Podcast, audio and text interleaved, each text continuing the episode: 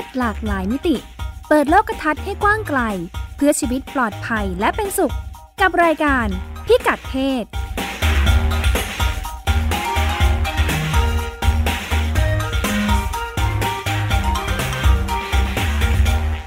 สวัสดีค่ะ ต้อนรับคุณผู้ฟังเข้าสู่รายการพิกัดเพศนะคะ โดยดิฉันรัชดาธดาภาค และคุณพงศธรสโรธนาวุฒิค่ะ สวัสดีครับ คุณรัชดากับคุณผู้ฟังครับ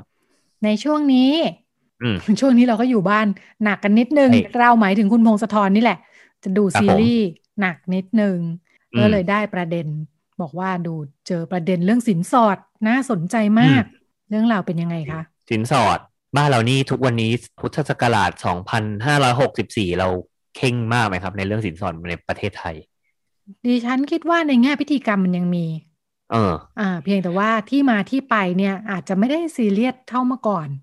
ก็ได้นะอืมอืมน่าจะจากการน่าจะมีความอ่าหลากหลายอยู่ น่าจะมีความหลากหลายอยู่จากการเซอร์เวยคนรอบๆตัวแล้วกันครับค่ะคือเด็กรุ่นใหม่อะก็บอกว่าไม่เห็นจำเป็นเลยต้องมีสินแน่สนออนดเลยเด็กรุ่นใหม่แน่นอนสนใจพิธีกรรมน้อยลงอยู่แล้ว ครับ แต่คนรุ่นเก่านะครับ คุณรุ่นแม่คือแต่งงานมันมันจัดกันสองคนไม่ได้ไงมันต้องมีญาติผู้ใหญ่มารับรู้อะไร อะเป็นเรื่องคุณรุ่นแม่ครก็อบครัวจะบอกว่าไม่ได้ต้องมีไม่ยอม อันนี้คือส่วนตัวคือคุณแม่เองก็บอกว่าถ้าพี่สาวแต่งงานก็ต้องมีนะ ยังต้องมีสินอสอยู่ดพิธีอ่าต้องมีพิธี แต่เรื่องเงินคือจะเอาไปทำอะไรนั่นคือก็แล้วแต่คือมันอาจจะไม่ได้แบบเอามาเป็นของบ้านเจ้าสาวเองอะไรเงี้ยแต่ว่าต้องมีพิธียังไงก็เน้นเรื่องพิธีกรรมอ่าไปก่อน อ่า คิดว่าแนวโน้มเป็นแบบนั้นคืออือ่า แต่นี่ก็เป็นตัวอย่างเมื่อนานนานมามากแล้วเหมือนกันนะ เป็นเป็นสิบครับปีผมขึ้นไปเนี่ย คือไม่ได้จริงจังในแง่ของเงินทอง อ่าอ่าฮะคือบางครั้งไม่รู้ แต่คงจะมีความหลากหลายอย่างที่ว่า แต่ถ้าถามประสบการณ์ที่เคยเจอเนี่ยอ่าอาจจะไม่ได้ซีเรียสมาก แต่ว่าภาพต้องได้อะนึกออกไหมอืมว่าภาพต้องได้อะเออจริงๆต้องมันได้อาจจะไม่ภาพในงานแต่ง เช่น เช่น อันนี้โอ้เพราะถ้ายกตัวอย่างจะรู้เลยว่าเก่า ตั้งแต่สมัยยุคอืมก่อนที่จะมีกฎหมายห้าม ครอบครองงาช้างนะ คุณมงคลธรและคุณผู้ฟังอ่าครับนึกออกไหมสมัยก่อนเวลาเขาจัดงานก็จะต้องเอาเอาแต่สิงเอาจะงามีช้างมาเป็นสินสอด ไม่ใช่อ่ามันต้องอยู่ด้านหลังเวลาถ่ายรูปอะ อ๋ออ่ามันจะแสดงถึงฐานะของแบบ เพราะว่าเวลามั่นเขามั่นที่บ้านใช่ป่ะอันนี้บ้านนี้ครับอุ้ยมีงาช้างคู่ใหญ่อื้อหือแมมมอสอะงาช้างแมมมอสอืมสมัยก่อนอืมเนี้ย เออ คือไม่ได้มีหรอกแต่ไปยืมมาไว้ถ่ายรูปไปยืมมาเพิ่มประดับออก็เห็นหลายไว้ครอบครัวคือเวลาสินสอดก็คือไปถ่ายรูปยืมไปมาเหมือนกันนะอ่าก็มีเอาจะไปได้ยืมีมมาวาง จะได้ครับมีมาวาง เพราะว่ายืมอืมอืมภาพต้องได้ครับต้องได้ อ่า ไอ้สินสอดแบบที่เราพูดในในบ้านเราเนี่ยครับ ภาษาอังกฤษมันใช้คำว่า bride price แต่ว่าค่าเจ้าสาวอ่าบ้านเราเรียกราคาสินสอดราคาเป็นราคาเจ้าสาวคือจ่ายเงินซื้อเจ้าสาวมาค่ะแต่อีกแบบหนึ่งที่เราดูหนังใครดูหนังบอลลีวูดเยอะๆหนังอินเดียก็จะงงว่าเขาเอ๊ะของเขาเรียกว่าสินสอดหรือเปล่า เขาเรียกว่า dowry ครับอีกแบบหนึ่งในที่นี้เราจะเรียกว่าสินสอดอินเดียแล้วกันเพราะจริงๆ dowry ภาษาไทยมันแปลว่าสินสอด แต่จริงๆบ้านเรามันเป็นใบพายมันไม่ใช่สินสอดแบบ dowry ซึ่งอะแต่ว่าถ้าพูดถ้าคนไทยพูดคำว่าสินสอดในภาษาอังกฤษก็จะพูดคำว่า dowry ใช่ไหมใช่เป็นแต่คำที่เราจริงๆเข้าใจ dowry ว่ามันคือแปลว่าสินสอด อืมแต่จริงๆ dowry คือไม่ใช่สินสอดที่ผู้ชายให้เจ้าผู้หญิงครับ เป็นสินสอดที่บ้านผู้หญิงเตรียมให้ลูกสาวแต่งออกปุ๊บก็จะเอาเงินก้อนนี้ให้บ้านผู้ชาย อ่าลูกสองแบสาบวนี้แต่ไม่งเหมือนอกันอกปุ๊บเอาเงินให้บ้านผู้ชายเหรอ อันนี้ใช่อันนี้เอาหมายถึงที่ไหนอินเดียหรือว่าที่ไหนคะแบบอินเดียแบบอ่าอินอ่าเดีที่ยบอกว่าผู้หญิงต้องจ่ายให้ผู้ชายใช่ไหม ผู้หญิงครับผมค่ะอ่าทุกวันนี้แบบสินสอดแบบบ้านแล้วนะครับ ในประเทศไทยมีอยู่ในอ่าก็มีเยอะเขาบอกส่วนใหญ่เป็นทวีปประเทศแถบทวีปเอเชีย เช่น จีนเขาบอกจีนก็ยังเคร่งอยู่นะ ในเฉพาะพวกอยู่ต่างจังหวัดไต้หวงไต้หวันเกาหลีก็มีอ่าไทยอ่าไทยแน่นอนอยู่แล้วมีข่าวด้วยเวลา search เรื่อง dowry Thailand ก็จะขึ้นมาเลยว่าเนี่ยแต่งแต่งแต่งแต่งเมียก็จะต้องเสียเงินค่าสินสอดอะไรอย่างนี้ อินโดนีเซียพม่าอะแถบแถบอาเซียนมีวัฒนธรรมประเพณีต้องจ่ายค่าสินสอดให้ฝ่ายเจ้าสาวอยู่แล้ว แล้วก็ประเทศในแถบแอฟริกาส่วนไหนก็ยังมีอยู่นะครับเขาก็บอกอย่างอียิปต์อูกันดากาน่าก็ยังมีอยู่เอ่ออันนี้คือเป็นข้อมูลจากประเทศกาน่าคือก็ก็ก็คือฝ่ายหญิงเนี่ยปุ๊บจะแต่งงานจะยื่น list ให้ผู้ชายเลยว่า เนี่ยฉันจะแต่งงานบ้านฉันอยากได้อะไรมั่งก็จะ list มาหนึ่งสองสามสี่ห้าเป็นแบบเช็คใน list อะไรอย่างนี้เหรอ ติ๊กได้เลยเช็คเนี่ยลิสต์นะ checklist ครับเอ่อของเขาจะมีความหลากหลายมากกว่าบ้านเราคือ คือของที่เขาอยากได้คือเขาจะเอาไปใช้จริง คือไม่ได้แค่ตั้งโชว์เฉยๆเหมือนบ้านเรา ก็จะมีเหล้าแก้วแหวนเงินทอจริงงๆเครื่องแก้ว ใช่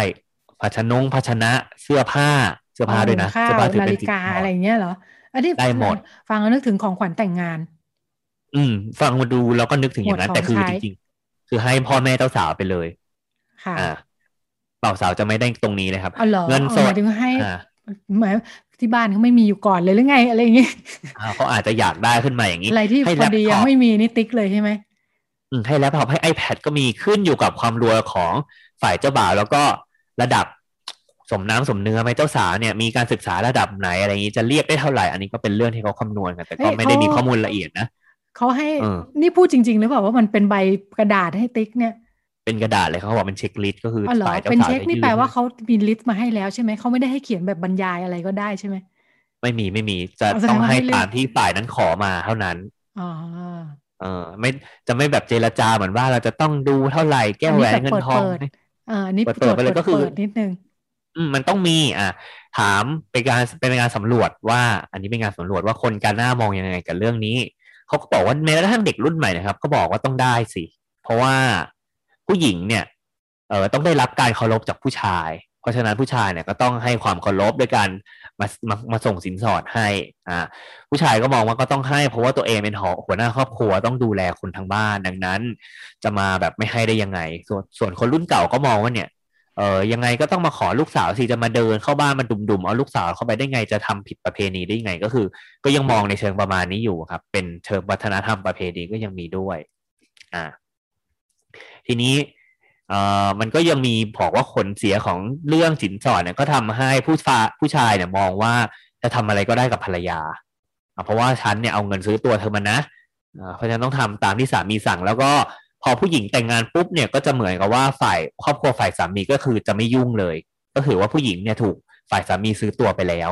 เวลามีเรื่องเกิดอะไรขึ้นก็คือจะไม่สนใจอะไปจัดการกันเองเพราะถือเธอถือว่าแต่งออกกันแล้วครับ ผม ที่จีน อันนี้ไปดูอีกข้อมูลหนึ่งไปที่จีนเขาก็บอกว่ามีปัญหาคล้าย ๆ กันแหละเอ่อก็คือแต่ของที่จีนคือจะซับซ้อนแล้วก็ละเอียดละเอียดอ่อนเพราะว่ามันเป็นสังคมยุคใหม่ แล้วก็คนเกิดน้อยลง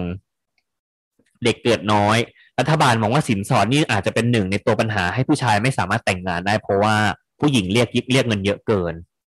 อะด้วยเหตุที่ว่าประชากรจีนนะครับ ผู้ชายมันเยอะกว่าผู้หญิง ประมาณหนึ่งร้อย หนึ่งร้อยห้าต่อหนึ่งร้อยอะไรประมาณนี้แหละเออยังไงก็ตามผู้ชายเยอะกว่าผู้หญิงประมาณระดับนิดนึง ก็เลยทำให้ผู้หญิงเนี่ยครับเลือกคู่ได้ แล้วก็เลือกว่าจะเรียกเท่าไหร่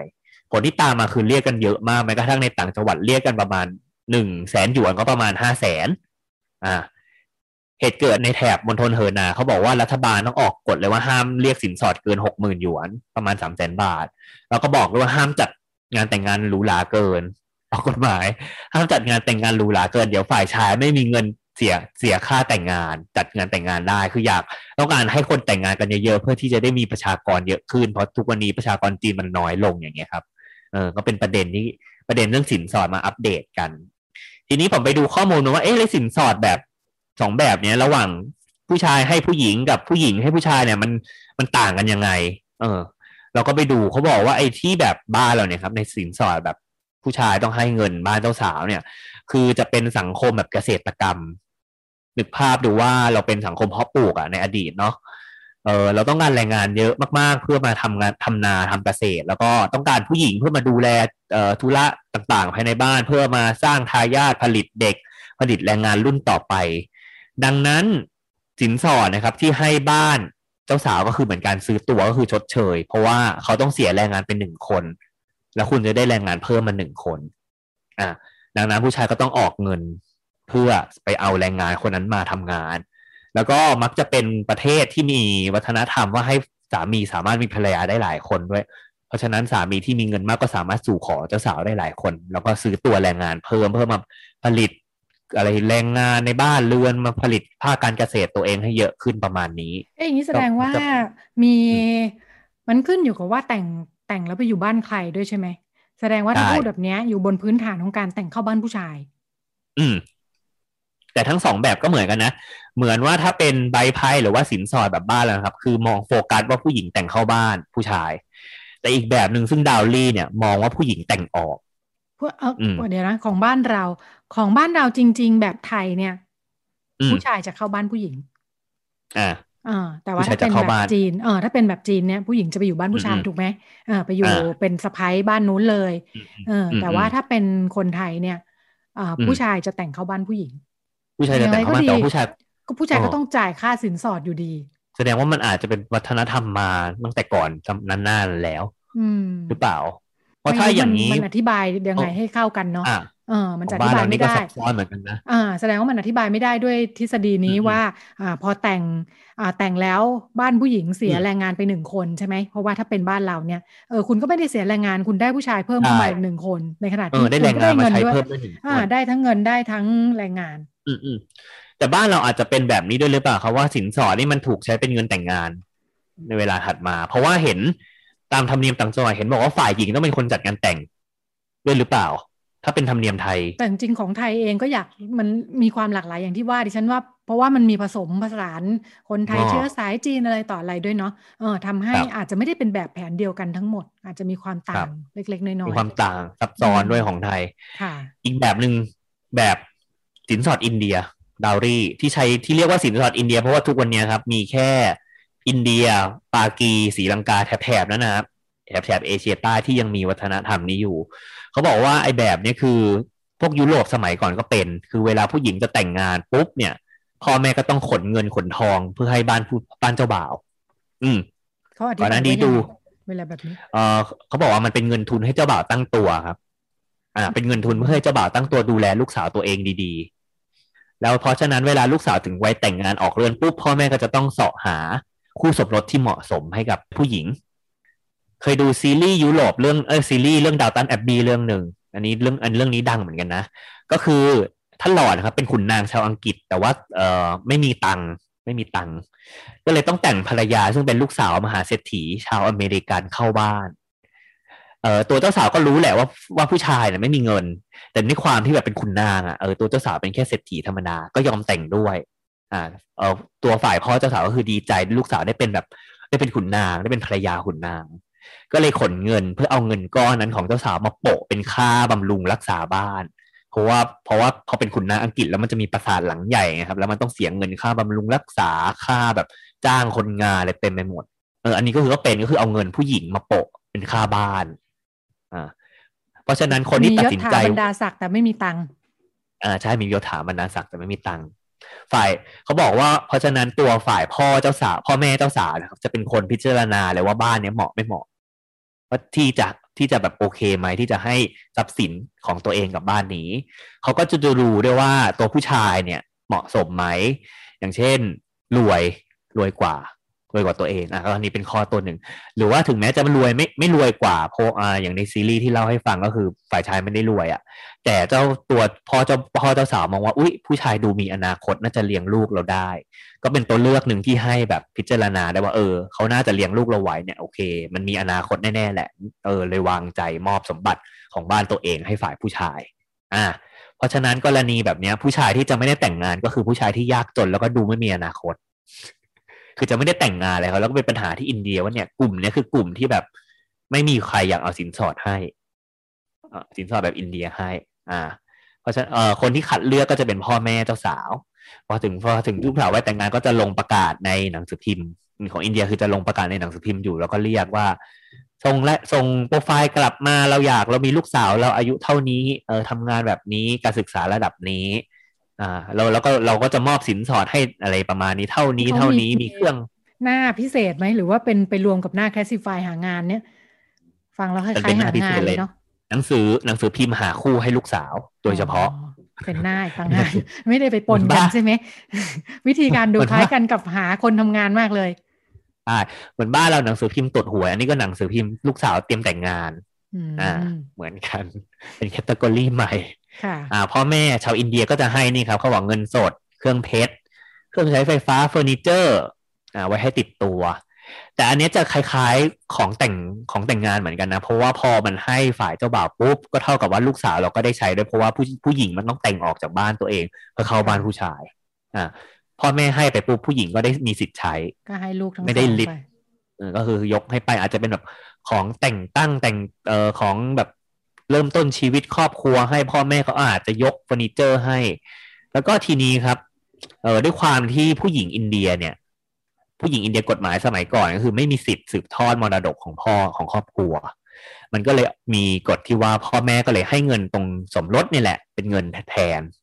อืมในเมื่อถ้าพ่อแม่ตายปุ๊บตัวพี่น้องผู้ชายจะได้ไป ผู้หญิงไม่ได้เลย ก็ถือว่าเอาเงินตรงนี้แหละเวลาแต่งงานเนี่ย ถือเป็นทรัพย์สมบัติที่พ่อแม่ทิ้งไว้ให้ ว่าเธอก็จะไปทำหน้าที่ได้ของลูกชายบ้านโน้นอ่าลูกชายบ้านได้โน้นของก็ลูจะกได้ชายทรัพย์สมบัติอ่านะครับถ้ามีลูกชายนะแต่ถ้าไม่มีก็ซวยไปอ้าวถ้าผู้อ่าหญิงแต่งงานไงผู้หญิงไปแต่งงานกับอ่าลูกชายบ้านโน้นอ๋อก็คือเงินก็จะไปอยู่บ้านโน้นไปประมาณนี้ครับทำหน้าที่ประมาณนี้ ทีนี้ในละครที่ดูเนี่ยในซีรีส์ที่ดูจริงๆเป็นซีรีส์อาชญากรรมอินเดียด้วยนะ แต่ว่ามันมีคดีสินสอดขึ้นมาแบบปรับขึ้นมานิดนึงก็เลยสนใจระบบสินสอดของอินเดียครับ เขาบอกว่ามันทำให้เกิดคดีต่างๆ มากมายในประเทศเลย แล้วก็ฟ้องร้องกันเป็นเรื่องปกติ คือเป็นอาชญากรรมที่เกิดขึ้นทั่วไป จนกระทั่งตำรอีวจกหมวต้อดงแบบหมู่หนึ่งอีกหมวดหมู่หนึ่งซึ่งบ้านเรางงว่าแท้เอ๊ะมีได้วยเหรอเวลาเราอ่านข่าวของของอินเดียคือฟ้องร้องกันจริงจัง ส่วนใหญ่มักจะเป็นเรื่องช่อโกงครับ อ่า ช่อโกงแบบ โกงเรียกร้องเงินปุ๊บชดเงินหนี เอาเงินไปแล้วผู้ชายชดเงินหนีหายไปเลย นี่เรายังพูดเรื่องผู้หญิงสินสอดกันอยู่ใช่ไหม อ่าใช่สินสอด ยังไงนะ คือคุยกันแล้ว ตกลงกันแล้วพอวางปุ๊บ วิ่งวิ่งหายไปถือเงินเลยวิ่งไปเลยอย่างเงี้ยเหรอใช่เงินแต่หางยไปที่เลยเตรียมจัดไว้นี่แกทิ้งเลยอย่างนี้เหรอคะใช่หายไปเลยครับ ก็คือขโมยสินสอดไปแล้วเรียบร้อยมันดูอุกอาจฝั่งมากนะ มันดูอุกอาดูจอุกมากอาจอะแต่ว่าประชากรเยอะไงก็อาจจะทำได้แบบเออซึ่งจริง ๆ แล้วเนี่ยเขาบอกว่าไอ้เรื่องสินสอดในอินเดียจริง ๆ ผิดกฎหมายมาตั้งแต่ห้าสิบปีที่แล้วนะเบี้ยวกฎหมายออกมา เนี่ยเหรออ่าถ้าเรียกสินสอดเนี่ยถือว่าผิดกฎหมายกฎหมายห้ามตั้งแต่ปีหนึ่งเก้าหกหนึ่งแล้ว แต่ไม่เคยห้ามได้สำเร็จ คือไม่ห้ามไม่เคยได้รีกผลสินสอดสมัยห้ามเรียกสินสอดตะวันตกเข้ามาไหมสมัยที่ตะวันตกเข้ามาทำให้มีกฎสมัยที่อินเดียได้เอกราชแล้วอ้าวเหรอคะอ๋อแต่ก็อ่ายังได้มีเอกราชมีข้อห้ามเรื่องนี้ ข้อห้ามคือข้อห้ามมีตั้งแต่ห้าสิบปีหกสิบปีแล้วด้วยนะถึงเก้าหกหนึ่งจนถึงปัจจุบันหกสิบปี กฎหมายคือไม่สาเคมารถยหยุดยั้งวัฒนธรรมได้ หยุดไม่ได้ครับ เพราะว่า ในเอ่อความจริงคือแอบทำตลอด กฎหมายบอกว่าจะทำได้ก็ต่อเมื่อให้โดยสมัครใจ เวลาขึ้นลงขึ้นศาลก็อ้างว่าให้โดยสมัครใจอ่าก็เลยไม่โดนดำเนินคดี มันก็จะมีช่อโกง มีเคสทำลายร่างกายเขาบอกทำลายร่างกายก็เยอะ เพราะว่าฝ่ายชายอาจจะมองว่าเนี่ย บ้านผู้หญิงทำไมให้สินสอดมันน้อยเกิน ไม่พอ ทุบผู้หญิง ทุบทุบทุบผู้หญิงทีนึงแล้วก็บอกว่าต้องให้มาเพิ่มไม่งั้นจะทำลายร่างกายต่อ ก็มีเขาไม่คุยกันก่อนเหรอ ผมคิดว่าคุยกันแล้ว แต่รู้สึกว่ายังน้อยไป หรือคุยกันแล้วไม่ไว้อย่างหนึ่งแต่พอมาไม่ไม่เท่าที่คุยกันไว้อะหรือยังไง อาจจะใช่คุยแล้วต้องไม่มีปัญหาสิเอออะหรือหรืออาจจะแบบรู้สึกว่าน้อยไปไม่พอใช้หรืออะไรเนี่ยครับเป็นคดีแบบอาชญากรรมเต็มไปหมด ก็จะมีคดีว่าผู้ชายเรียกมาเยอะมาก ผู้หญิงไม่พอจ่ายอ่าต้องผ่อนจ่ายอะไรอย่างเงี้ยก็คือไม่มีเงินจ่ายสินสอดก็มีก็จะเครียดมากบ้านฝ่ายหญิงก็จะเครียด ก็จะแบบอับอาย เพราะว่าถือว่าเป็นเรื่องที่แบบ มันทำมาเป็นหลายหลายหลายพันปีอะไรเงี้ยครับ ก็ถือว่าผิดประเพณีมาก ครอบครัวฝ่ายหญิงก็จะแบบเสียหน้า เพราะว่าไม่สามารถจ่ายสินสอดให้ลูกสาวตัวเองได้อย่างนี้เขาบอกว่าผู้หญิงอินเดียมักจะตายกันปีละแปดพันคน เพราะว่าคดีสินสอด ไม่ว่าจะเป็นเรื่องทุบทุบตีทำลายร่างกายฆาตกรรม หรือแม้กระทั่งฆ่าตัวตายก็มีคือเครียดมากไม่มีเงินจ่าย อืมอืมคือเป็นคดีใหญ่โตของประเทศเขาเลยเป็นเรื่องแบบ เรื่องเฉพาะเลยของวัฒนธรรมเขาอืมเคยมีคดีเหมือนกันครับ เป็นคดีใหญ่แล้วก็อันนี้เป็นข้อมูลเหมือนกันว่า มันเคยมีคดีฟ้องศาลฟ้องร้องอ่าเมื่อปีสิบยี่สิบปีที่แล้วอ่าเป็นผู้หญิงอินเดียอ่าเห็นตามประวัติคือเป็นอ่าวิศวกรเหมือนกันการศึกษาสูง ส่วนฝ่ายชายก็การศึกษาสูงเนี่ยเหมือนกันเขาเขามาฟ้องศาลหาว่าฝ่ายฝ่ายสามีนะครับ เรียกสินสอด ซึ่งกฎหมายจริงๆ เมื่อหกสิบปีที่แล้วห้าม อะอืมศาลก็ไม่รู้พิจารณาอีท่าไหนอ้างว่าเออไม่ผิดฝ่ายชายไม่ผิด เพราะว่าตัวผู้หญิงเนี่ยไม่อยากจ่ายเพราะไม่อยากแต่งงาน ก็เลยอิดออดมาฟ้องศาลอ่า คือตอนแรกคนอินเดียก็เชียร์ว่าอุ้ยเป็นผู้หญิงคนนี้เป็นสัญลักษณ์ของยุคใหม่ต่อไปเราจะไม่แบบมีการเรียกสินสอดอีกต่อไปแล้ว แต่ไปไปมาๆก็ยังอ่าศาลตัดตก แล้วก็ทุกวันนี้ก็ถือเรื่องสินสอดอินเดียก็ยังเป็นคดีที่แบบถกเถียงกันอยู่แล้วว่าคือยังมีคดีเกิดขึ้นทุกปีอยู่ทุกวันนี้ครับ ค่ะ อืมอืม แล้วตะวันตกเป็นยังไงอะ คุณวงศธรตะวันตกพอเขาบอกว่าวัฒนธรรมไอ้เรื่องจ่ายให้จ่ายสินสอดเข้าบ้านผู้ชายเนะครับ พอมันถึงยุคที่ขุนนางพวกขุนนางอะไรอย่างเงี้ยมันเริ่มลดน้อยลงอะพวกระบบขุนนางระบบชนชั้นอย่างเงี้ยในแบบพวกระบบมุมเจ้าขุนมุนนายอย่างเงี้ยมันน้อยลง มันเริ่มไม่ค่อยมีจ่ายสินสอดอย่างนี้แล้วครับ พอเขาบอกว่ามันมันไม่จำเป็นอะ เออ คือสินสอดแบบนี้มันจะใช้เฉพาะพวกในระบบพวกชนชั้นสูง กันค่อนข้างเยอะในยุโรปอืมค่ะอืม คือแบบเอาเงินเข้าแต่งเป็นท่านเข้าแต่งเป็นท่านดายุกอะไรอย่างเงี้ยครับอ๋อคือจะเอาเงินเข้าแบบนั้น แต่พออมระบบมันอย่างนี้มันน้อยแล้วมันก็เริ่มไม่ค่อยมีแล้วค่ะอ่าอะไรแต่ไปมาๆมันก็เลยไม่มีเลยอ่าในค่ะยุโรปอย่างงี้หายไปเลย ค่ะ เออแต่ว่าจากที่เคยเจอ ไม่แน่ใจว่ายุโรปกับสหรัฐจะคิดเรื่องนี้ต่างกันไหมเพราะว่าสหรัฐก็ประวัติศาสตร์สั้นกว่าเนาะเอออาจจะอืมเกิดเกิดมาในยุคแบบว่าลืมเรื่องนี้ไม่มีเรื่องนี้เออมเคยมีคนที่รู้จัก คนไทยเนาะก็จะมีผู้หญิงครับไทยที่แต่งงานกับอ่าชาวต่างชาติเอออย่างกรณีของคนที่รู้จักที่ว่าเนี่ย แต่งงานกับอ่าคนอเมริกันอ่าอืมซึ่งก็ตามภาษาเนาะอ่าบังเอิญคนที่รู้จักที่ว่าเป็นหญิงไทยที่เป็นอ่าผู้หญิงทางภาคอีสานอ่าซึ่งพ่อแม่เนี่ยก็จะรู้สึกว่าเอ้ยดีจังเลยลูกได้แต่งงานกับฝรั่งเนี่ยเนาะเออมีผัวฝรั่งเนี่ยเพราะว่าอืมฝรั่งรวย อย่างน้อยค่าอืมเงินเขาจะค่าแลก ค่าเขาเรียกอะไรวะสูงเออค่าเงินเขาสูงเนาะแล้วก็คงจะรายได้เยอะอะไรอย่างนี้ใช่ไหมก็จะเรียกกันเต็มที่ อืมครอบครัวฝ่ายหญิงก็จะเรียกอย่างเต็มที่ ปรากฏว่าประเด็นไม่ได้อยู่ที่เรียกเยอะหรือเรียกน้อย แต่อยู่ที่ประเด็นที่ว่าฝรั่งไม่เข้าใจทำไมถึงมีการเรียกร้องเงินแบบนี้ทำไมแม่เธอถึงอืมได้ขายลูกกิน อืมอืมเป็นเออคำถาฝมรั่งที่ไม่เข้าขึ้นใจมาอ่าฝรั่งไม่เข้าใจ แล้วก็อืมกลายเป็น กลายเป็นเรื่องเป็นราวเหมือนกับว่า มันไม่ได้เป็นประเด็นนี้ในช่วงที่คบหาดูใจกันใช่ไหมเออจนกระทั่งตกลงว่าจะแต่งงานปุ๊บ เอ้ย มีประเด็นนี้ เออก็กลายเป็นเรื่องแบบอ่ากระทบความรู้สึกความสัมพันธ์ระหว่างกันเหมือนกันเนาะ เออ ก็กลายเป็นว่าอืมอ้าว เธอก็มาตั้งคำถามกับแม่ของฉัน อย่างไรก็ดีแม่ของฉันก็เรียกเยอะมาก จนอืมฝ่ายผู้ชายก็จะจ่ายไม่ไหวด้วยเหมือนกันอะไรอย่างนี้นะคะ ก็เริ่มลังเล แต่ยังไงเป็กันนดี culture shock ของฝ่ายชายหรือเปล่าช็อกกันไปย่าเยทั้งสองคือฝ่าย ช็อกอ่าช็อกทั้งสองฝ่ายฝ่ายหญิงก็พลอยช็อกกับแม่ไปด้วย คือไม่ได้คุยอืมกันมาก่อนหน้า ไม่นึกว่าแม่จะเรียกเยอะขนาดนี้อ่าอืมอืมไม่นึกว่าแม่จะมีคอนเซปต์นี้อยู่ว่าแบบอ๋อลูกมีผัวฝรั่งจะต้องแบบฐานะดีแน่ๆในที่สุดกำลังทางออกด้วยการอืมผ่อนจ่ายอืมกำลังคิดอยู่หรือเปล่าบางทีเรียกเยอะคือเป็นสัญสัญญาอย่างหนึ่งว่าไม่ปลื้มลูกเขย ก็เป็นได้เป็นการอ๋อกีดกันเนาะเป็นวิธีกีดกันอ๋อเป็นอัการนหนึ่งกีดถ้าดีใจเออเป็นเครื่องมือรูปแบบหนึ่ง เออ คือถ้าดีใจจะลดราคาเหรออ ตอนนั้นก็ดูเหมือนมีการต่อรองกันอยู่ประมาณหนึ่งเหมือนกันนะ แต่ในที่สุดอืมก็ต่อรองแบบนี้แหละ จะให้ผ่อนหรือจะไม่ได้เลย เพราะว่ายังไงก็อืมไปด้วยกันอยู่ดีอืมอืมยิ่งแต่งแล้วไปอยู่ต่างประเทศใช่ไหมคะอ่าเขาก็ครับพร้อมจะไปเลยอะไรอย่างเงี้ยนะอ่าก็กลายเป็นทางเลือกของทางครอบครัวว่า จะเลือกที่จะได้แบบจำนวนจำนวนก็ลดลงด้วยรู้สึกจำนวนก็จะลดลงด้วยเนาะแล้วก็จ่ายหลายงวดนิดนึงอะไรอย่างนี้อืมดีกว่าไม่ได้เลยอะไรอย่างนี้ ดิฉันลแต่องเหมือนหาของอืมค่ะเชิญค่ะของบ้านเราเหมือนสินสอดนี่คือต้องเจรจากันฝ่ายระหว่างฝ่ายเจ้าบ่าวเจ้าสาวใช่ไหมครับเวลาเออคุมัยนเป็นกัข้อตกลง เป็นข้อตกลงว่า เออแม่เจ้าบ่าวก็จะพูดขึ้นมาโอ้คุณจะเรียกเท่าไหร่ดิฉันก็ไม่อะเคยเห็นบรรยากาศเวลาเขาคุยกันเหมือนกันนะคุณเออนึกไม่ออกแต่ผมรู้สึกว่าสินสอดมันเป็นเครื่องมือที่ทำให้สองฝ่ายทำความรู้จักหรือเปล่า ครอบครัวเหรอเออทำให้ครอบครัวทำความรู้จักกัน เขาจะเรียกได้เนี่ยเขาต้องรู้จักกันก่อน เขาถึงจะรู้ว่าอ่าจะเรียกเท่าไหร่อ๋ออันนี้นี่ ใช่ไหมอ่าเรามาดูบ้างนี่ดิฉันไปเจอข้อมูลมาเขามีสูตรคิดสินสอดด้วยนะคุณครับผมก็ต้องดูจากอะไรบ้างเนี่ยถึงจะรู้ว่าตัวเลขมันจะอยู่ที่เท่าไหร่ อย่างไรก็อืมดี อ่าลองมาดูกันก่อน ว่าคุณพงศธรพูดถึงเรื่องความหมายของมันเนาะอ่าลองไปดูเนี่ยก็มีคนรวบรวมไว้อยู่เหมือนกันนะคะว่าอ่าเรื่องสินสอดของมั่นอะไรเหล่านี้นะ ถูกบันทึกไว้ที่เจอเนี่ยในหนังใน ประวัติศาสตร์บ้านเราเนี่ย มีการให้ความหมายไว้ในหนังสือ วิชาครองรักครองเรือนนะคะตั้งแต่ครับปี 2494 ของพลตรีหลวงวิจิตรวัฒการเนาะบอกว่ามันคือ พ่อแม่ฝ่ายหญิง สิ่งที่พ่อแม่ฝ่ายหญิงเรียกร้องจากฝ่ายชาย เพื่อเป็นหลักประกัน เพราะฉะนั้นอืมถ้า อันนี้คือของมั่น อันนี้เขาบอกคือของมั่น ของมั่นสินสอดคือกับไว้เหมือนมั่กันนไหมคุณ สินสอดกับของมั่นเหมือนกันปะ มันใช้ด้วยกันนะสินสอดทองมั่น สินสอดทองมั่น เออ ของของที่คุณพงศธรพูดมาไม่ได้มีเรื่องมั่นเลย มั่นมันคืไม่อได้ก่อนพูดถึงแต่งมั่มั่นนมันคือคือก่อนก่อนแต่งแต่งอ่าอันแต่นี้สินสคืออดก็ทำงานคล้ายๆ คือก่อนแต่งเหมือนกันนะเออฟังก์ชันเดียวกันเหรออ่าไม่ได้เป็นครับของที่เอามาวางแล้วยังไม่ได้แต่ง ไม่เหมือนสิสินแสดงว่าสินต้องสอให้ดก่อนแต่งเหรอ อืม อ่า อันนี้ก็คือก็คือหลักประกัน เพราะฉะนั้นครับถ้า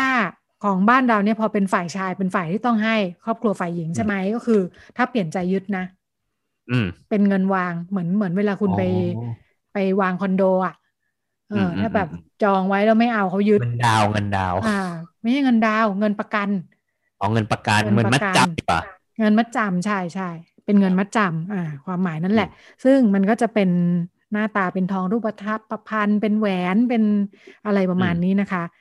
เขาก็บอกว่าจริง ๆ แล้วความหมายคืออะไร ความหมายคือค่าน้ำนมเคยได้ยินไหมอ่าอ่ามันคือค่าน้ำนมเป็นว่าทำไมค่าน้ำนมผู้ชายตอบถึงแทนต้องครับให้ผู้หญิง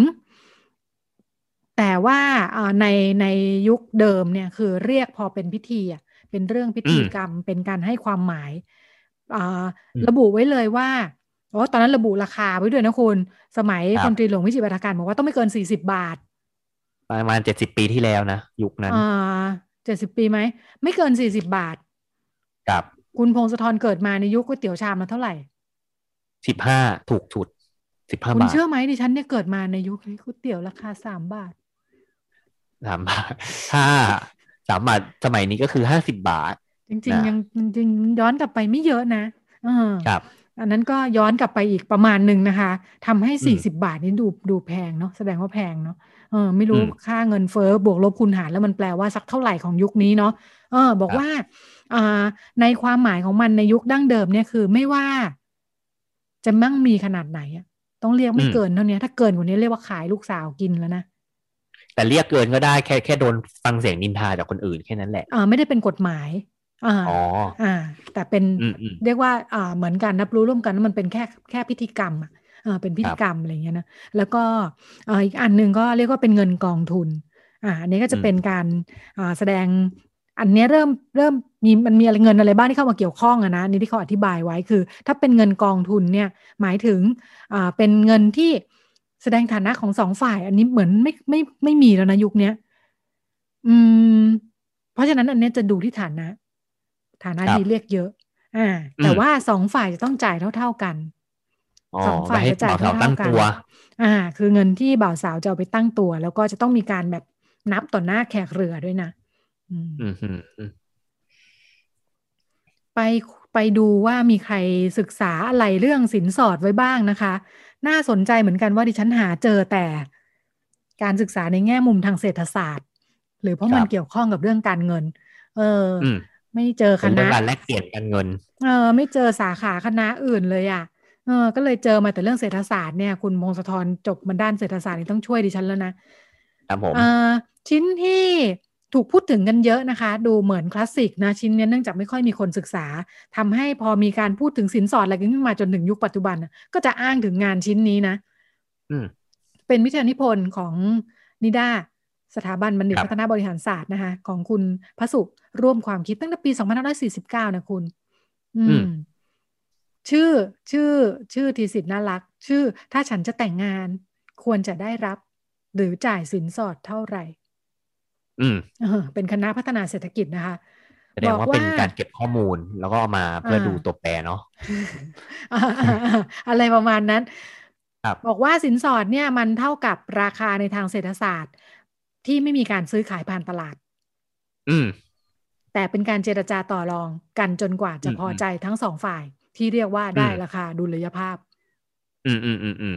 ในความหมายของมัน แล้วเขาก็พยายามอืมทำโมเดลแบบจำลองการประเมินเศรษฐมูลเศรษค่าฐศาสตร์ขึ้นมาสินอ่าเศรษฐศาสตร์มาก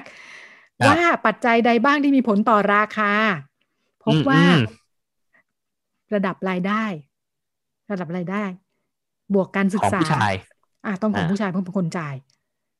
และระดับการศึกษาและภาระรับผิดชอบครอบครัว ครับ อ่า โดยทรัพย์สินมีผลน้อย อืม ไม่ได้อืมดูทรัพย์สินนะ ไม่ได้แต่ดูแสทดรัพงย์สิว่านดูแต่อะไรดูแสดงแสดงว่าดูศักยภาพ อ่า การหาในการตังค์หาเงิน ใช่ไหมครับอ่าอืม และไม่ไม่เกี่ยวกับเรื่องค่าใช้จ่ายในงานแต่งด้วยนะ อาชีพก็ไม่มีอืมผลด้วยเว้ย เออ ตอนแรกเราบอกว่าชีพไม่มีผลเออ ทั้งที่เราบอกว่าดูศักยภาพในการหาตังค์แต่อาชีพไม่มีผลอ๋อเหรอ อ่าอืม แสดงว่าดูว่าเงินหาเงินค่ะได้เท่าไหร่แล้วดูว่าอนาคตจะเติบโตได้อีกเท่าไหร่ อาชีพอะไรก็ได้มีความอาชีพอะไรที่ก็เลยก็ได้ได้ อ่า ดูรายได้ ดูรายได้จากการทำงานเนาะครับบอกว่าถ้าเอ่อแล้วถ้ารายได้ของคู่บ่าวสาว เพิ่มขึ้นเท่าตัวนะไปลว่าอะไร ถ้ารายได้คู่บ่าวสาวเพิ่มขึ้นหนึ่งเท่าตัว ผู้ชายจะยินดีจ่ายเพิ่มยี่สิบเปอร์เซ็นอืมในขณะที่ฝ่ายหญิงจะเรียกเพิ่มสามสิบสองเปอร์เซ็นอ๋อ ถ้าสมมุติผู้ชายเงินเดือนจากสองหมื่นอยู่ดีๆ เพิ่มเป็นสี่หมื่นผู้ชายจะยอมยินดีจ่าย จ่ายผู้หญิงจะเรียกร้องเยอะกว่านั้นไอ้สินสอดแค่นี้แหละเออเพิ่มขึ้นแค่ยี่สิบเปอร์เซ็นแต่ผู้หญิงจะเรียกเพิ่มสามสิบสองเปอร์เซ็นต์อ่าอ่า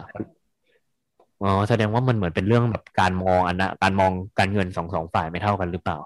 อ่า อืมค่ะ บอกว่าถ้าคบกันนานฝ่ายชายจะยินดีจ่ายเพิ่ม อันนี้เป็นตัวแปรเนาะอืม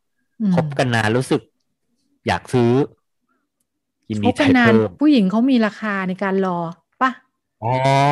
อาจจะเป็นในแง่นั้นก็ได้ค่ะอ่าในขณะที่ผู้หญิงไม่ได้สนใจเรื่องเวลา ฉันเรียกครับตามความพึงพอใจ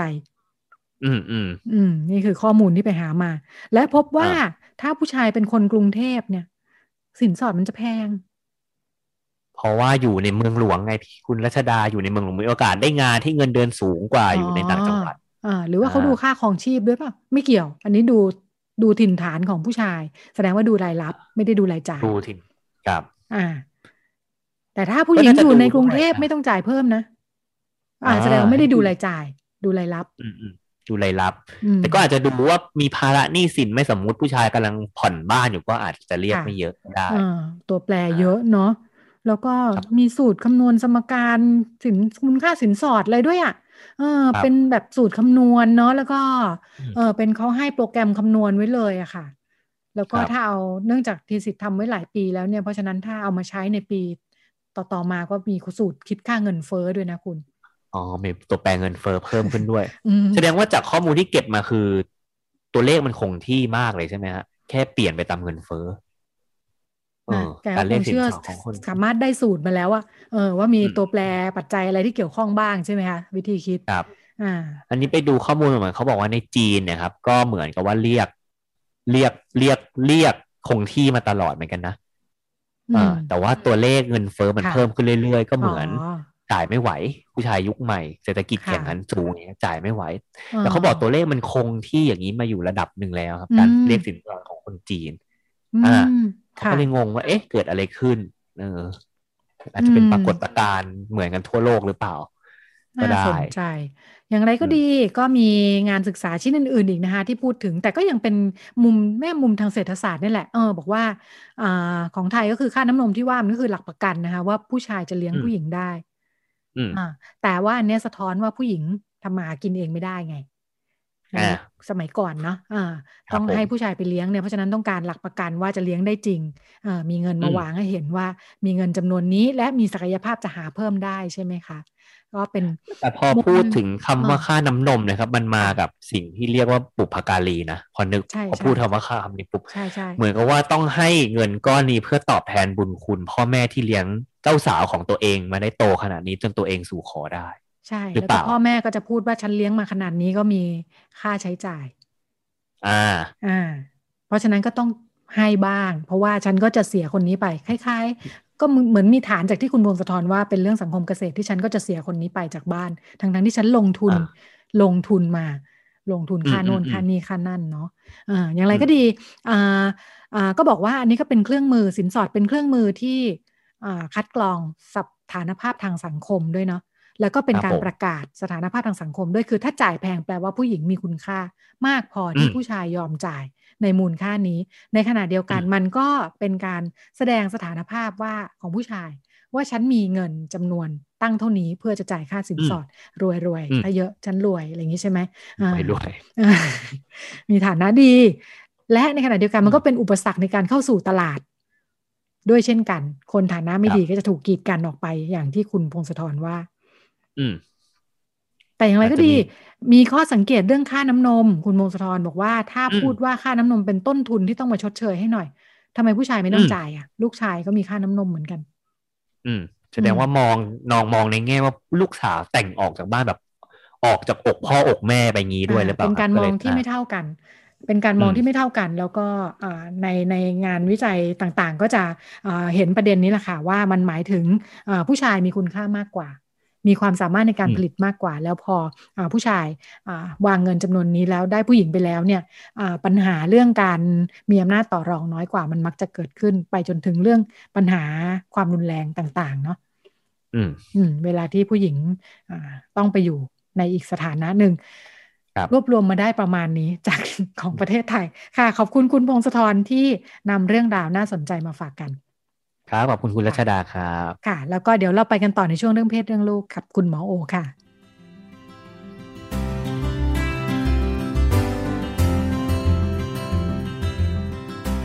เรื่องเพศ เรื่องลูก เรื่องกังวลของพ่อแม่ มีทางออก คุยกับหมอโอ แพทย์หญิงจิราพรอรุณากูล กุมารแพทย์เวชศาสตร์วัยรุ่น โรงพยาบาลรามาธิบดี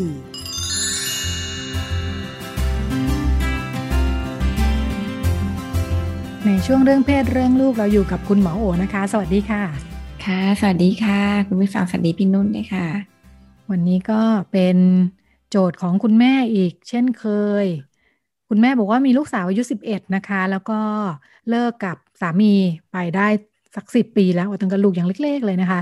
อตอนนี้มีแฟนใหม่นะคะ แล้วก็กำลังจะแต่งงานกัน บอกว่าแฟนใหม่ก็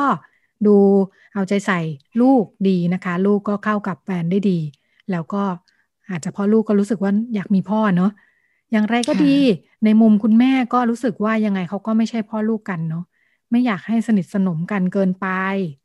อยากจะระมัดระวัง มีวิธีการยังไงดี ไม่ให้สองคนรู้สึกไม่ดี เพราะว่าเขาเข้ากันได้ดีเกินไปโอ้เข้ากันได้ดีก็เป็นปัญหาอีกแบบเนาะเข้าเข้ากันไม่ได้ก็จะเป็นปัญหาอีกแบบ เออใช่แบบคือมันต้องเข้ากันได้พอดีอะไรเงี้ยเนาะซึ่งมันยากมาก เออเอาจริงๆอะหมอคิดว่าเด็กเนี่ย ร้อยละเก้าสิบเก้าจุดเก้าเนี่ยเขาก็ไม่มีอะไรหรอกค่ะ คือที่เรากังวลเนี่ย มันคือร้อยละศูนย์จุดศูนย์ศูนย์ศูนย์หนึ่งอะไรเงี้ยเนาะที่มันอาจจะมีเกิดเหตุที่แบบเราดูตามหนังตามละครตามอะไรถามว่ามีได้ไหมมันก็คงมีได้ แต่มันคงไม่ใช่ มันคงไม่ใช่ประชากรส่วนใหญ่เอาอย่างนี้เนาะมันก็ความกังวลในสิ่งที่เป็นเรื่องที่โอกาสเกิดไม่มากเนี่ย ก็เป็นเรื่องที่เราอาจจะต้องกลับมาแบบเขาเรียกว่าทบทวนตัวเราเนาะแล้วก็ปรับไมเซ็ตตัวเราแต่หาเดียวกันก็อ่าระวังไว้หน่อยก็ดีถ้ากังวลนะคะ ทีนี้หมอคิดว่าเราไม่ควรจะเข้าไปยุ่งอะไรกับสิ่งที่มันกำลังเป็นไปตามตามตามธรรมชาติก็คือ เขาก็อยากมีพ่อเขารู้สึกดีกับพ่อเลี้ยงเนาะที่กำลังจะเข้ามาเป็นสมาชิกใหม่ในครอบครัวจริงๆมันก็ดูลงตัวดี ประเด็นที่เราค่ายระวังก็คือเรื่องของในเชิงชู้สาวเท่านั้นเอง ซึ่งเอาจริงที่หมอมองนะมันเกิดน้อยมาก มันไม่ได้เกิดเยอะเด็กสิบขวบเขาก็ไม่ได้คิดอะไรในเชิงแบบนั้นกับผู้ใหญ่เนาะอ่าก็อยู่กับปัจจุบันค่ะ ถ้ามีอะไรขึ้นมา ก็แก้ไขเนาะแต่เราอย่าไปทำแบบ อย่าไปสนิทกันมาก อย่าไปใกล้ชิดอะไรอย่างเงี้ย บางทีเราก็ คือมันก็ไม่ได้ทำให้อะไรที่มันควรจะเป็นไปด้วยดีมันแทนที่มันจะเป็นตามธรรมชาติอ่ารักกันรู้สึกดีนะมันก็งงงเอ๊ะทำไม เอ๊ะ อะไรอย่างเงี้ยเนาะก็ ดูห่างๆอย่าเพิ่งเข้าไปตื่นตระหนกตกใจอะไรมาก เพราะว่าโดยส่วนใหญ่มันก็ไม่ได้มีอะไรค่ะ ยกเว้น เรารู้สึกว่าตัวสามีเราเองเนี่ย ก็ดูไว้ใจไม่ค่อยได้ มีประวัติกับสาวๆเยอะเอออันนี้เราอาจจะต้องแบบ ก็อาจจะต้องดูใกล้ชิดนิดนึงเนาะ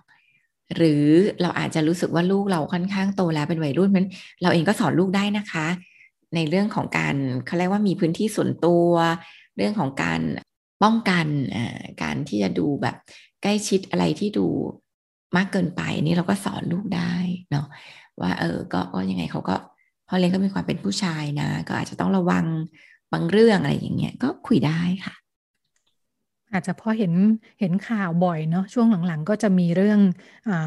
คนใกล้ชิดที่มีกรณีละเมิดทางเพศเด็ก ๆ อะไรอย่างงี้ใช่ไหมคะ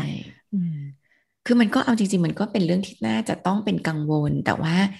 เอาแค่ไม่ต้องเป็นกังวล เป็นเรื่องที่ต้องคอยสังเกตเนาะแต่อย่างที่บอก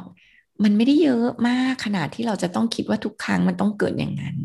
แต่ว่าเราควรจะ ดูไว้เหมือนกันเนื่องจากอย่างที่บอกอะมันก็ไม่รู้ว่า ใครจะเป็นยังไง แต่ว่า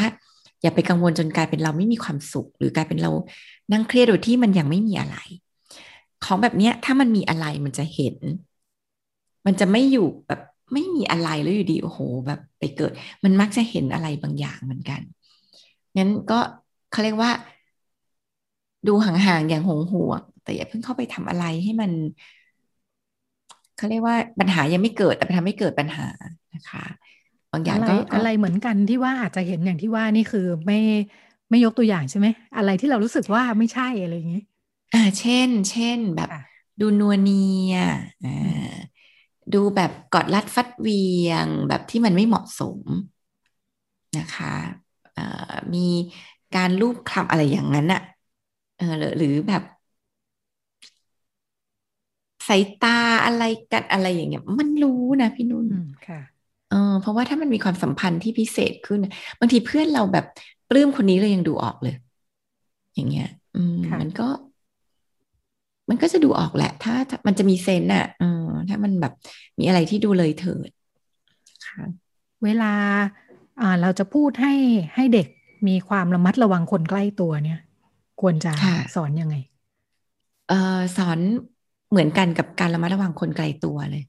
คือไม่ว่าคนใกล้คนไกลเนี่ย สิ่งที่ต้องระวังก็ต้องระวังเหมือนกัน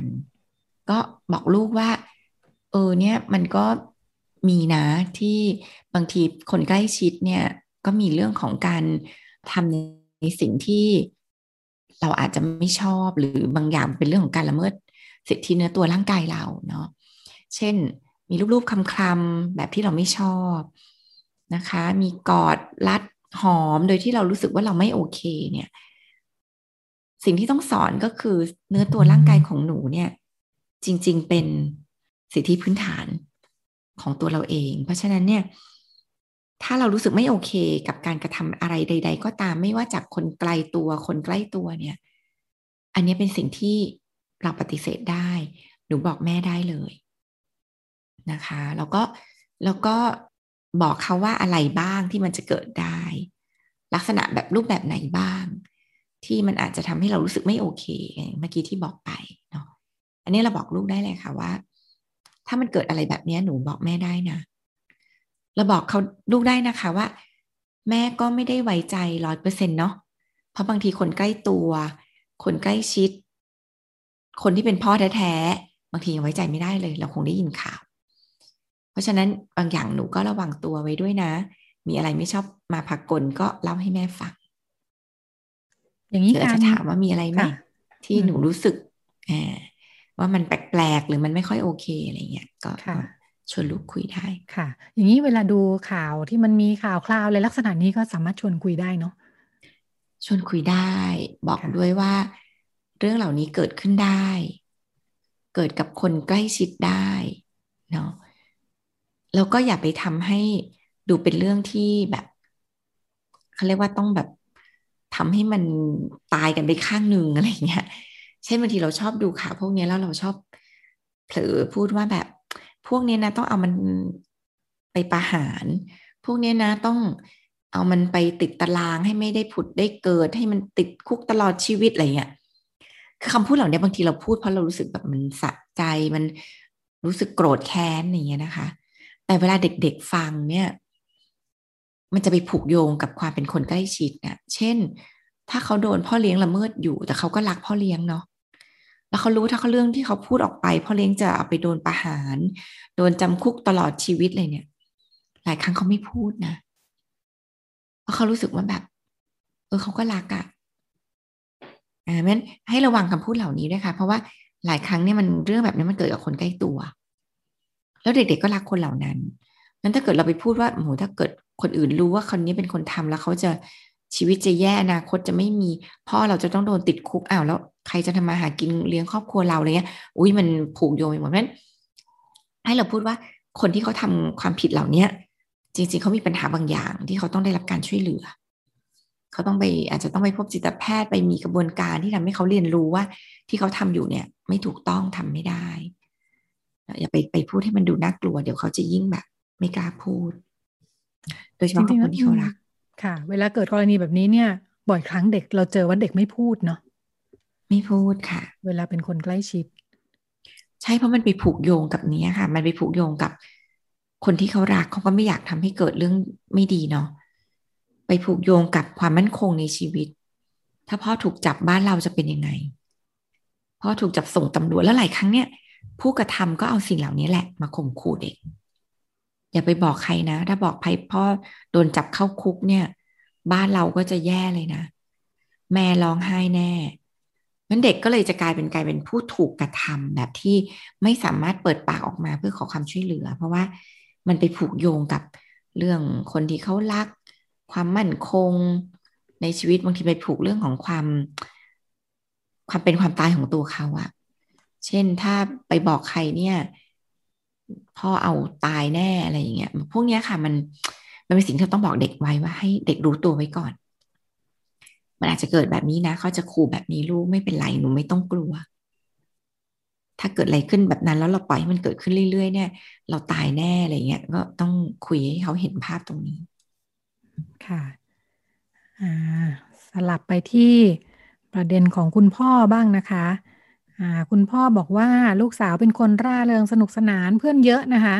วันหนึ่งเจอลูกเขียนมาเขียนบันทึกโน้ตไว้ไม่รู้อยากให้อ่านหรือเปล่า แต่พอดีมาเขียนในสมุดของคุณพ่อบอกว่าเป็นรายการสมุดจดรายการสินค้าของที่บ้านนะคะที่บ้านขายของอลูกเขียนประมาณว่า ไม่ชอบเป็นตัวตลกแบบนี้นะคะ บอกว่าโลกไม่น่าอยู่เลย คือด้วยความว่าลูกเป็นคนสนุกเนาะลูกก็บอกว่าทำให้ทุกคนก็นึกว่าตัวเองสนุก พอบอกว่าเศร้าไม่มีใครเชื่อ พ่ออ่านแล้วก็ เอ๊ะเพิ่งเพิ่งรู้ว่าลูกก็คิดแบบนี้ด้วยเนาะเห็นที่ผ่านมาอคุณพ่อก็เห็นเหมือนที่ทุกคนเห็นว่าลูกดูเป็นคนสนุกสนานล่าเริงแจ่มใสนะคะ อืมทำไมลูกถึงมีมุมแบบนี้ต้องเป็นห่วงเป็นใยอะไรเป็นพิเศษไหมทำยังไงดีคะมันก็เป็นได้ทั้งสองอย่างนะคะ ก็คือมันอาจจะไม่มีอะไรหรือมันอาจจะมีอะไรก็ได้ อันนี้มันเป็นอะไรที่ผิวๆมากเลยที่เราไม่สามารถจะสรุปได้เนาะคือบางทีเนี่ย มันอาจจะเป็นแค่เหตุการณ์เหตุการณ์เดียว ที่ทำให้เขารู้สึกแย่ แล้วเขาก็เลยมาเขียนบันทึกระบายเนาะบางคนเนี่ยพอระบึบันทึกระบายอะไรเสร็จก็หายละจบอ่าไม่ได้มีอะไรรุนแรง มันก็เป็นอารมณ์แค่แบบทำไมโลกมันห่วยอย่างนี้ หรือบางทีเราก็จะมีเนาะอารมณ์ที่เราแบบทำไมเราโชคร้ายอย่างนี้วะแบบทำไมเรารู้งี้เกิดมาแบบ ชาติหน้าขอให้อย่างเงี้ยบางทีก็จะมีอารมณ์แบบนั้นเนาะแต่มันก็ไม่ได้แปลว่าเราจะต้องแบบไม่อยากอยู่แล้วอยากตายแล้วเนี่ยบางทีก็เป็นอารมณ์บ่นๆขึ้นมาก็ได้นะคะ แต่ในอีกมุมนึงมันก็อาจจะเป็นอะไรจริง ๆก็ได้เช่น รู้สึกเครียดจริง ๆ รู้สึกแย่จริง ๆ แล้วมันก็คงอยู่ยาวนานจริงๆเพราะฉะนั้นการอ่านแค่นี้ค่ะ มันก็เลยไม่สามารถจะสรุปได้เลยว่ามีอะไรหรือไม่มีอะไร ประเด็นที่คุณพ่อควรจะต้องทำต่อก็คือลองไปคุยกับลูก ว่ามันมีอะไรไหม มันมีอะไรที่ทำให้ลูกแบบอึดอัดไหมมีอะไรทำให้ลูกรู้สึกแย่หรือเปล่าหรือมันแค่ เออเรื่องนั้นแหละพ่อหายเซ็งแล้วไม่มีอะไรมากเพราะฉะนั้นการพูดคุยจากสิ่งที่เราเห็นเนี่ย มันก็จะช่วยทำให้เราได้ข้อมูลมากขึ้น อย่าคิดวนไปวนมาว่า มีอะไรเปล่าต้องคุยไหม คุยเลยค่ะค่ะเอออย่าไปนั่งวนๆอยู่ค่ะเออ แสดงว่าเออการเป็นเมื่อกี้ที่ที่หมอพูดน่าสนใจว่าเออเป็นคนที่แบบพอเจอเจออะไรเข้ามากระทบกระแทกปั๊บรู้สึกแบบฮึดทัดฮึดทัดแล้วก็เดี๋ยวหายแล้วกับบางคนเจอเรื่องเดียวกันอาจจะดิ่งดิ่งดิ่งไปเรื่อยๆเนาะมันขึ้นอยู่กับอะไรที่คนเราจะมีเรียกว่าอะไรความฟื้นตัวเร็วหรือช้าหรืออะไรเงี้ยค่ะหรือว่าเออมันมันสร้างได้ไหมแบบไหนดีกว่ากัน สร้างได้สร้างได้ก็ จริงๆอ่ามันก็อาจจะเป็นเรื่องของ mindset ด้วยเนาะบางคนมันเป็น growth บางคนมันเป็น fix นะคะ หรือบางคนก็เป็น resilience คือความยืดหยุ่นของตัวเองซึ่ง part หนึ่งของความยืดหยุ่น การแบบเขาเรียกว่ามีล้มแล้วลุกได้เนี่ย แต่ละคนมีไม่เท่ากันเนาะและ part หนึ่งของการมีความยืดหยุ่นเนี่ยมันคือเรื่องของ growth mindset นี่แหละ แล้วก็เป็นเรื่องของ EQ นะคะ มันเป็นยังไงคือเด็กที่เจออะไรแล้ว ล้มแล้วลุกเนี่ยมันอาศัยพื้นหลักๆ ก็คือเรื่องของเซลฟ์การที่รู้สึกว่าตัวเราเนี่ยมีศักยภาพตัวเราใช้ได้ ตัวเราล้มหรือเจอปัญหาแล้วก้าวข้ามได้ หรือปัญหามันก็เป็นบททดสอบให้เราเรียนรู้ แล้วเราก็เติบโตขึ้นเนี่ย อันนี้มันคือเรื่องของเซลฟ์เนาะก็คือความมั่นคงในตัวเองนะคะ ความรู้สึกเขาเรียกว่า ภาษาแพทย์มันเรียก congruence คือความมั่นคงภายในนะคะก็คือมันเป็นความรู้สึกว่าตัวฉันเนี่ยแบบ เป็นพลังภายในของแต่ละคนนะคะ ซึ่งต่างคนบางบางคนก็รู้สึกรักตัวเองรู้สึกตัวเองใช้ได้จนฉันมีความหมาย พวกเนี้ยจะล้มละลุกง่าย อีกแบบหนึ่งก็คือเรื่องของ mindset คนที่มี mindset แบบ growth ก็คือมองเรื่องอุปสรรคเป็นการเรียนรู้ มองเรื่องอุปสรรคเป็นความท้าทายใหม่ ๆ มองอุปสรรคเป็นสิ่งที่เราจะได้บทเรียน เราผิดพลาดได้ แล้วเราก็เติบโตจากมันได้ อันนี้ก็จะเป็นเรื่องของ mindset นะเด็กที่มี growth mindset ก็จะล้มละลุกง่ายนะคะ อีกพาร์ทหนึ่งก็คือเป็นเรื่องของ EQ EQ ก็คือเรื่องของการบริหารจัดการอารมณ์ คือเวลาที่ล้มล้วลุกได้เนี่ย พร้อมไปต่อเนี่ย แปลว่าอารมณ์ต่างๆ มันถูกจัดการได้ดี รู้สึกแย่แล้วจัดการได้หาวิธีการระบายอารมณ์บ่นให้เพื่อนฟังเอามาเขียนบันทึกอย่างเด็กคนนี้เขาก็อาจจะมี EQ ที่ใช้ได้นะมาเขียนบันทึกเสียนเสร็จแล้วเออหายอ่าอันนี้ก็เป็นเด็ก EQ ดี มันก็เป็นองค์ประกอบประมาณนี้ค่ะ ถามว่ามีแล้วดีไหมดีกว่าแน่นอน คนที่โดนอะไรซัดนิดนึงแล้วก็ฉันอยากตาย โลกไม่น่าอยู่ ฉันผิด พลาดฉันไม่ได้เรื่องเนี่ย มันก็ล้มง่ายแล้วมันไม่ลุก แต่คนที่ผิดพลาด เจอปัญหาอุปสรรค เจอเรื่องแย่ๆแล้ว ก้าวข้ามได้ ไปต่อได้ปล่อยวางได้เนี่ย มันก็ มันก็ชีวิตมันก็ง่ายขึ้น ชีวิตมันก็ไปต่อได้จริงๆนะคะมันก็มีสิ่งเหล่านี้ก็จะดีกว่า ทุกอันอยู่ที่การปลูกฝังดูแล และไม่ได้ดูแลจากครอบครัว ก็สามด้านเนี่ย มาจากการเลี้ยงดูด้วยอยู่แล้วนะคะ เซลล์เนี่ยมันก็มาจากการเลี้ยงดูที่ทำให้เด็กรู้สึกว่าตัวเขาใช้ได้ ตัวเขามีคุณค่าตัวเขามีความหมาย เป็นเด็กที่ได้รับคำชื่นชมจากพ่อแม่ อยู่เสมอจนทำให้รู้สึกว่าตัวเราเนี่ย เป็นเด็กที่โอเค ตัวเราเป็นเด็กที่ใช้ได้ เด็กที่ถูกอยู่กับตำหนิ เธอนี่มันแย่เธอมันโง่เธอมันไม่ได้เรื่องเนี่ยมันก็จะอยู่แบบเซลล์ต่ำเนาะเจออะไรเข้ามาแอตแทกนิดนึงก็โอ้โลกไม่น่าอยู่เพราะว่า ตัวฉันไม่มีพละกำลังพอที่อยู่ในโลกใบนี้นะคะนั้นเซลล์มันก็มาจากการเลี้ยงดูเนาะ EQ growth mindset จริง ๆ มาจากการสอนเออมันก็มาจากการสอนนะคะ เวลาที่ลูกเราเจออุปสรรคเราสอนเขาว่าอะไร เราสอนเขาว่า โอ้ย ยากแบบนี้ทำไม่ได้หรอกช่างมันเถอะเนี่ยเขาก็จะมีฟิกไมเซ็ตว่าเขาโง่เขาไม่ได้เรื่อง หรือเราสอนเขาว่าแบบโอ้ยเก่งแค่นี้ทำแค่นี้ไม่ได้นี่ เก่งขนาดนี้ถ้าทำแค่นี้ไม่ได้นี่ ก็แปลว่าจริงๆไม่เก่งเนี่ยแปลว่าเรากำลังสอนให้เขามีฟิกไมเซ็ตคือมันไปอยู่ไมเซ็ตมันไปอยู่กับเรื่องผลลัพธ์เรื่องความฉลาดไม่ฉลาดโง่ไม่โง่อะไรอย่างเงี้ยแต่ถ้าเราทำให้เขามี growth mindset ก็คือ การได้เรียนรู้ได้ลงมือทำเนี่ย มันก็เป็นการฝึกตัวเองแล้วมันก็เป็นสิ่งที่ทำให้เราเก่งขึ้น เออการทำแบบนี้ค่ะมันจะทำให้เขาเติบโตไปแบบเป็นเด็กที่มี mindset ที่ที่แบบมีโกรธอะเออเจออะไรท้าทายก็ลองทำดูทำซ้ำๆเราน่าจะทำได้ดีขึ้นอะไรเงี้ยมันก็เป็นเรื่องของการสอน ซ่อมได้ไหมหลายคนที่เราเจอพอเริ่มโตๆแล้วก็มีปัญหาแบบนี้เนาะ ซ่อมได้ซ่อมได้มนุษย์เรียนรู้ตลอดชีวิต อันไหนซ่อมง่าย อันไหนซ่อมยากคะสามข้อที่ว่า growth mindset น่าจะซ่อมง่ายสุดอ่ามันเป็นแค่การปรับวิธีคิดอ่ามันก็โอเค เรามี mindset แบบนี้ปรับวิธีคิดได้เราก็ growth ได้ EQ อาจจะยากลองลงมาอ่าก็คือ มันก็เป็นเรื่องของการฝึกการบริหารจัดการอารมณ์ ยอมรับอารมณ์ เสร็จแล้วก็บริหารจัดการให้มันดีขึ้นนะคะ อันนี้ก็อาจจะยากขึ้นหน่อยนะยากสุดน่าจะเป็นเรื่องเซลล์เพราะมันเป็นเรื่องที่แบบ มันไม่ได้พึ่งได้แต่ตัวเองอะ่ะมันมันก็อาศัยคนอื่นเนาะการรู้สึกว่าเราดีมันก็มันก็อาศัยการสะท้อนจากคนอื่นด้วยอะไรเงี้ย แต่ก็เป็นเรื่องที่ฝึกได้ เป็นเรื่องที่เราก็ลุกขึ้นมาโอบกอดตัวเราได้ ให้อภัยตัวเราได้ ยอมรับความเป็นมนุษย์ที่มีผิดมีถูกของเราได้ เพราะฉะนั้น เรื่องเซลล์น่าจะเป็นเรื่องที่ยากที่สุดถ้าถามหมอนะ แต่ว่าก็ยังไงก็ตามทั้งสามเรื่องคือเรื่องที่ทำได้ ค่ะ ก็น่าจะเป็นแนวทางให้คุณพ่อคุณแม่ไปปรับใช้นะคะ แล้วก็จะได้ลองสังเกตดูด้วยว่าจริง ๆ แล้วลูกอยู่ประมาณไหนในแต่ละเรื่องที่สามารถอลองดูได้ยิ่งยิ่งเด็กยิ่งปรับง่ายเนาะยิ่งเด็กยิ่งน่าจะปรับง่าย